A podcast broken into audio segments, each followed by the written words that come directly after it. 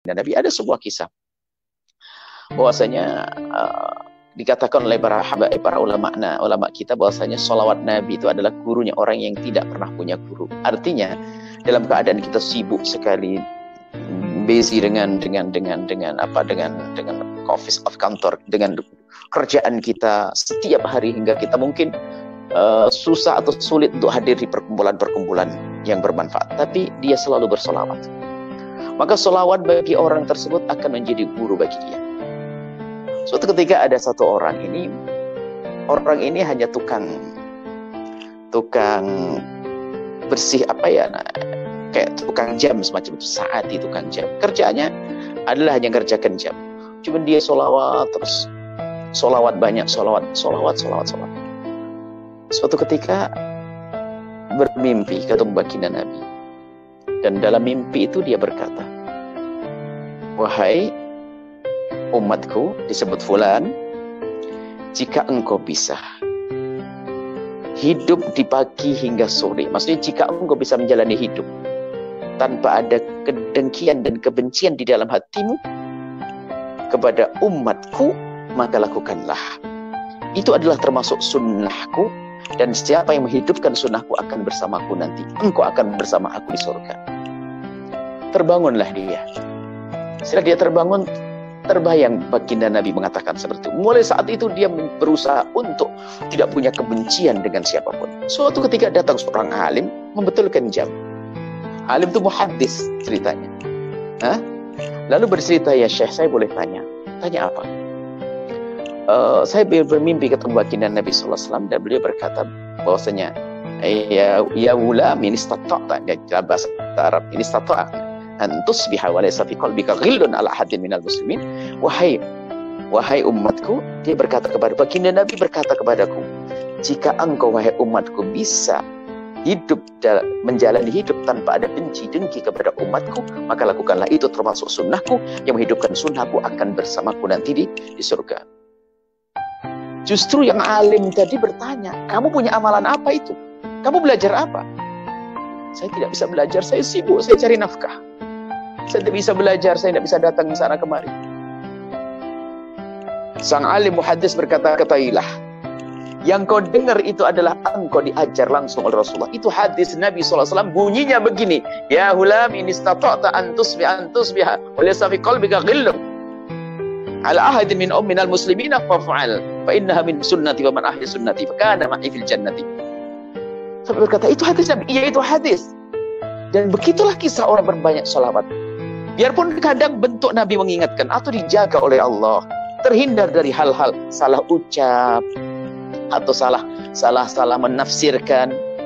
Seorang ustaz hendaknya memperbanyak salat agar lesannya jaga agar tak terpleset dalam berucap. Begitu. Jadi bersolawat ini ini di antaranya. Seorang awam tiba-tiba diajari. Hari itu dia bersih hati memang. Setelah dia bertemu dengan baginda Nabi, dia tidak pernah kalau ada mulai amarah, ada dendam, ada benci, ada dengki bersama langsung dihapus. Tidak, langsung di, dilawan. Mulai dari memberikan hadiah, bertekur sapa, mendatangi orang yang dibenci dan dengki sehingga dia menjadi kekasih Allah. Dan dialah wali seperti itu salamatus sudur hatinya salim qalbun salim.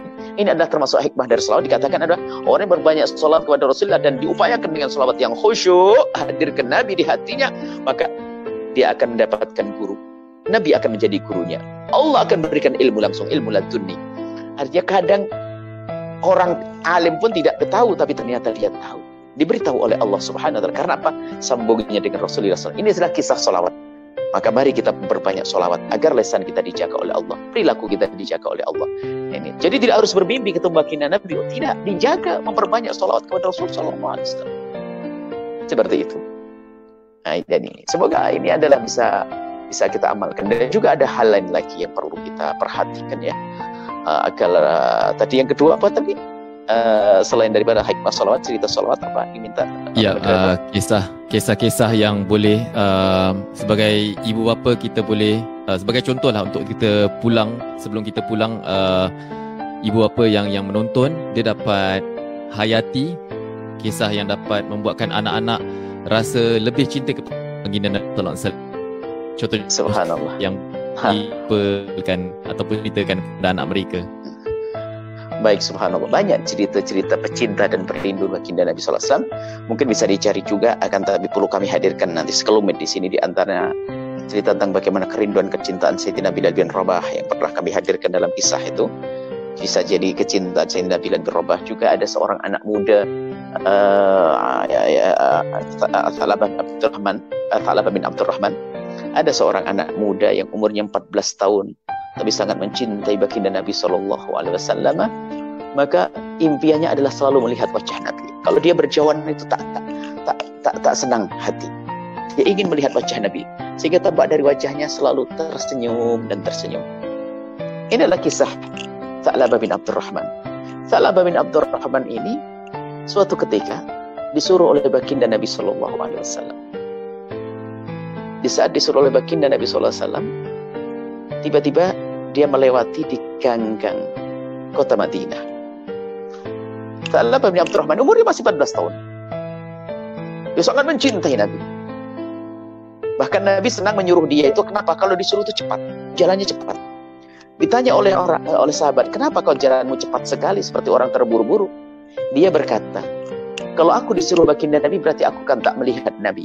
Aku ingin menyelesaikan pekerjaanku lalu bisa kembali lalu bisa melihat wajah baginda Nabi Muhammad Sallallahu Alaihi Wasallam. Di saat itu diperintah diminta oleh baginda Nabi untuk hajat Rasulullah Sallallahu Alaihi Wasallam. Akhirnya melewati di ganggang kota Madinah. Di saat itu ada rumah fakir yang tiba-tiba pintunya terbuka karena hempasan angin, diterpa angin. Pintu rumah fakir ya rumahnya rumah kurma yang dirakit begitu terbuka. Di balik pintu itu ada kain, kain penutup uh, tandas kamar mandi, toilet untuk mandi. Kainnya terbuka dan di saat kain terbuka itu di sana ada wanita yang lagi mandi. Namanya manusia normal punya telinga dan punya mata, mendengar suara pintu terbuka, dia menoleh. Dan di saat menoleh itu kelambunya kainnya tersingkap, terbuka. Dan di balik kain ada wanita yang lagi mandi. Wanita yang menjerit kaget dan dia juga kaget. Astagfirullah. Setelah itu dia melihat, dia merasa malu sekali melihat itu semuanya. Dan menyesal, menyesal. Kenapa aku harus melihat ini semuanya? Anak kecil. Yang ada hanya cinta dan rindu dengan Nabi, hukum-hukum ilmu belum banyak dia. Yang ada di hatinya adalah dia merasa sedih, takut tidak dilihat Nabi, takut Nabi murka, takut Nabi marah. Akhirnya apa? Dia tuh bingung mau pulang ke Nabi karena tahu Nabi itu punya wahyu. Takut nanti pulang Allah ngasih tahu. Ya, kepada baginda Nabi kalau Ta'ala bin Abdurrahman melihat ini. Dia bingung menangis, menangis tak berani pulang ke rumah ibunya. Kalau ke rumah ibundanya pasti dicari Nabi. Kalau ke rumah datang ke Nabi malu dia. Akhirnya dia berjalan-jalan nama kecil tak ngerti mau ke mana dia. Pergi, pergi, pergi, pergi, pergi. Lalu semakin jauh, semakin jauh. Baginda Nabi Shallallahu Alaihi Wasallam mencari. Di waktu sholat ditunggu, Abdurrahman mana kau belum datang? Sa'labah bin Abdurrahman. Gak tahu ya Rasulullah. Hari berikutnya. Ditanya, cari Sa'labah bin Abdurrahman. Gak ada ya Rasulullah. Cari ke rumah ibunya. Dicari, tidak ada ya Rasulullah. Sampai tiga hari tak ada dicari. Nabi mencari dan Nabi, baginda Nabi mencari terus. Hingga akhirnya Nabi memerintahkan dengan wahyu tentunya. Ya Umar, ya Salman, cari. Sa'labah bin Abdurrahman di sana. Di antara dua bukit itu. Kau ke sana. Sayyidina Umar bin Khattab dengan Thalabah bin Abdurrahman pergi ke tempat tersebut. Salman Al-Farisi dengan Sayyidina Umar pergi mencari Thalabah bin Abdurrahman ke tempat tersebut. Setelah sampai ke tersebut, tempat tersebut, tak ada apa-apa. Dari kejauhan tak ada, hanya ada semacam sesuatu yang bergerak begitu. Sayyidina Umar bin Khattab dan Sayyidina Salman Al-Farisi naik ke atas bukit itu melihat ke bawah. Gak ada apa-apa, hanya ada sesuatu yang bergerak diperhatikan itu adalah gerombolan domba-domba. Langsung Sayyidina Umar, wah mungkin tak labah sekarang ngembala domba kali. Ada orang yang kelihatan kecil dari jauh dari atas bukit, turun Sayyidina Umar. Didekati orang tersebut ternyata, ah bukan tak labah bin Abdurrahman. Lalu bertanya Sayyidina Umar bin Khattab, ya Pak, Bapak tinggal di sini ya? Iya, saya tinggal di sini. Kenapa? Apakah Bapak melihat ada anak kecil? banyak anak kecil di kampung situ banyak bukan umurnya 14 tahun cirinya gimana ada anak kecil umurnya 14 tahun saya mencari dia cirinya gimana Dia orangnya kalau berjalan tuh senyum terus. Jadi Sa'labah bin Abdurrahman tuh punya ciri kalau berjalan terus senyum. Karena apa? Dia membayangkan Nabi terus. Makanya kalau mukanya muka macam tak mukanya tak senyum macam lihat jin kali ya. Makanya Nabi itu besar wajahnya senyum. Jadi upayakan kita tuh selalu bisa senyum mengikuti gayanya baginda Nabi SAW. Dia kalau berjalan senyum terus. Jadi anaknya kecil umur 12 tahun dia suka senyum terus kalau jalan senyum. Kata pengembala domba ini, oh kalau itu tak melihat. Aku melihat ada anak umur 14 tahun saya tak kenal dia. Dia orang mana tak tahu. Cuman dia tak mudah tak senyum, tapi dia nangis. Suka nangis, nangis toh. Sayyidina Umar berkata, wah bukan dia kali. Cuman dia barangkali dia, orang Nabi mengatakan di sini, baginda berkata, mungkin iya. Di mana Pak orangnya? Itu di atas bukit sana itu. Ngapain? Setiap menjelang maghrib dia ke atas sembunyi di sana. Dia ketakutan seperti itu. Oh baik. Saya akan lihat sana. Oh jangan, jangan. Kamu jangan ke sana. Kalau kamu ke sana dia akan lari. Dia takut sama orang. Lalu bagaimana Pak? Saya ingin tahu dia, kata Sayyidina Umar. Sayyidina Umar bertanya, gimana agar aku bisa melihat dia? Kau sembunyi di balik batu, nanti anak itu menjelang maghrib, setelah saya akan istirahat, akan datang. Dia minta susu, dia datang, lalu aku kasih susu. Setelah minum susu, dia naik lagi. Dan dia naiknya buru-buru, minumnya buru-buru langsung naik lagi.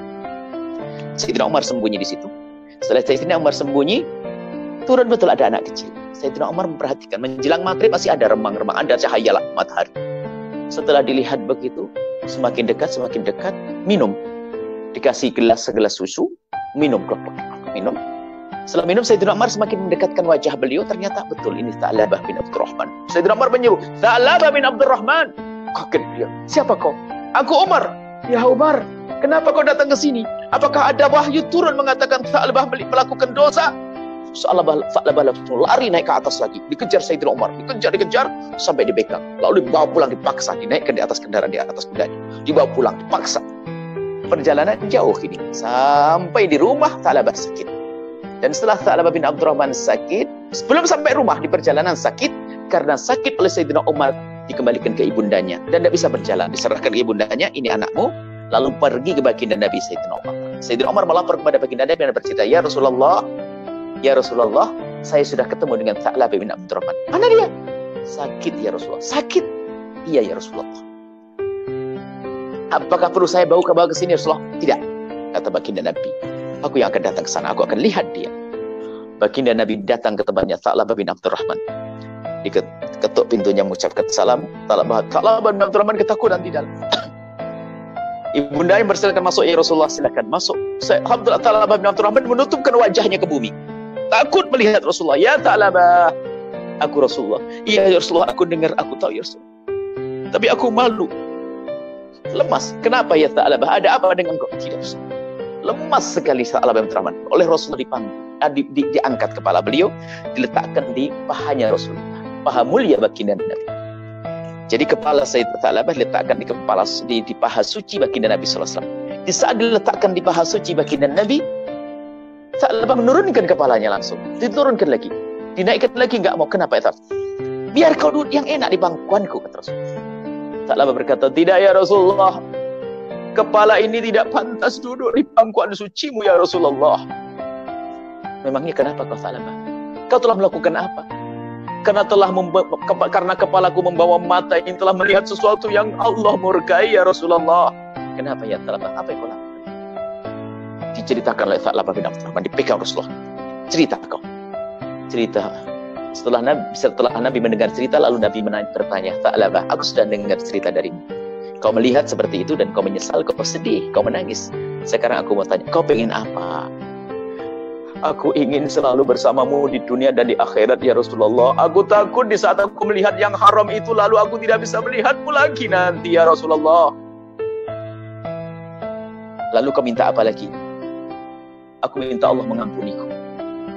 Dua permintaan. Minta bersama Nabi, melihat Nabi, dan minta diampuni. Sayyidina Nabi mengatakan, Allah sudah mengampunimu. Karena kau melihatnya tidak sengaja. Satu. Yang kedua, engkau akan bersamaku nanti di surga. Melihatku di surga. Setelah itu, Ta'labah berkata, Ya Rasulullah, kenapa Ta'labah? Aku merasa bahwa di antara kulit dengan dagingku ada semut yang merayap. Ada semut yang merayap, Ya Rasulullah. Ya Ta'labah bin Abdurrahman itu tandanya kau akan wafat ajalmu sudah dekat akan dicabut nyawa ucapkanlah kalimat taibah la ilaha illallah mengucapkan la ilaha illallah. Nabi mengatakan, Nabi membimbing, Nabi mentalkin la ilaha illallah. Ditiru. La ilaha illallah. Dan setelah itu tutup usia, meninggallah Sa'labah bin Abdurrahman di pangkuan bagi Nabi, matanya ditutup oleh Rasulullah. Kemudian dimandikan oleh Rasulullah SAW, disolati oleh Rasulullah SAW, kemudian diantarkan jenazahnya oleh Rasulullah SAW. Bahkan di saat Nabi mengantarkan jenazahnya, Sayyidina Umar datang, Sayyidina Abu Bakar datang, dan Nabi berjalannya berjalan dengan cincin. Cincin itu adalah mungkin bahasa Jawa, cincin ada dengan sok berdesak-desakan begitu. Lalu sahabat Abu Bakar bertanya, ya Rasulullah, kenapa engkau berjalan seperti itu, seperti berdesak-desakan? Padahal tempat kan luas ya Rasulullah. Nabi menjawab, demi Allah aku melihat malaikat datang mengiringi jenazahnya bin Abdurrahman. Baik, ini sebuah kisah. Lihat. Hikmahnya apa? Lihat. Kalau sudah orang mencintai bagi Nabi, impiannya adalah bersama Rasulullah. Melakukan dosa kecil menjadi gede. Takut matanya tidak bisa melihat Rasulullah. Dan sengaja kisah ini sering kami hadirkan untuk anak-anak muda karena apa? Zamannya zaman internet, zaman handphone, zaman lihat, Masya Allah Ngaku cinta Nabi tapi yang dilihat apa kira-kira? Ini melihat apa di kamarnya? Ini Tha'labah bin Abdurrahman melihat tidak sengaja. Dia dia lihat tak sengaja tapi karena cinta di dalam hatinya takut tidak bisa melihat Rasulullah. Dan karena ini yang pertama, mari kita jaga mata kita, anak-anak kita. Kita biasakan untuk menghindar dari yang haram. Yang pertama. Yang kedua apa? Kalau orang mencintai baginda Nabi, lihat. Nabi yang mencari. Dan bahkan nanti di padang masar kalau kita mencari baginda Nabi gak bisa. Tapi Nabi yang bisa mencari kita. Nabi akan melihat tanda pada kita kalau kita ada cinta kepada baginda Nabi. Kalau kita mencari Nabi nggak bisa, Nabi terlihat karena pancaran cahaya memenuhi mahsyar. Kita bisa melihat pancaran cahaya Nabi, tapi nggak bisa mendekat kalau tidak ada cinta di hati.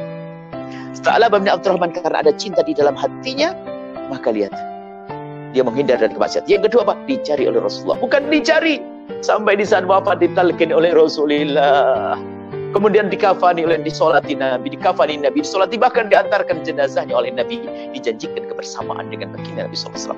Ini buah daripada mahabbah Rasulullah Sallallahu Alaihi Wasallam. Masih banyak kisah-kisah, insya Allah ini adalah di antaranya. Baru juga karena apa? Kami senang dengan kisah ini untuk anak-anak muda. Karena apa? Hari ini adalah hari mata kita disering dirusak oleh apa yang Allah berikan kepada kita dari handphone, televisi dan sebagainya. Kadang kita tidak ingin melihat itu, tapi tiba-tiba datang berita kabar itu. Maka balik nak kita puasa tak tak tak lihat macam-macam itu, tak lihat internet ini. Tapi hari ini nggak mungkin kita menghindar dari itu. Akan tapi kalau ada kunci mahabbah ke Rasulullah, bisa akan melihat langsung ingat Rasulullah. Aku kalau melihat ini terus tidak akan bisa tidak akan melihat Rasulullah, maka langsung ditutup. Astagfirullah, astagfirullah, astagfirullah. Indah. Itu di antara kisah. Banyak insyaallah.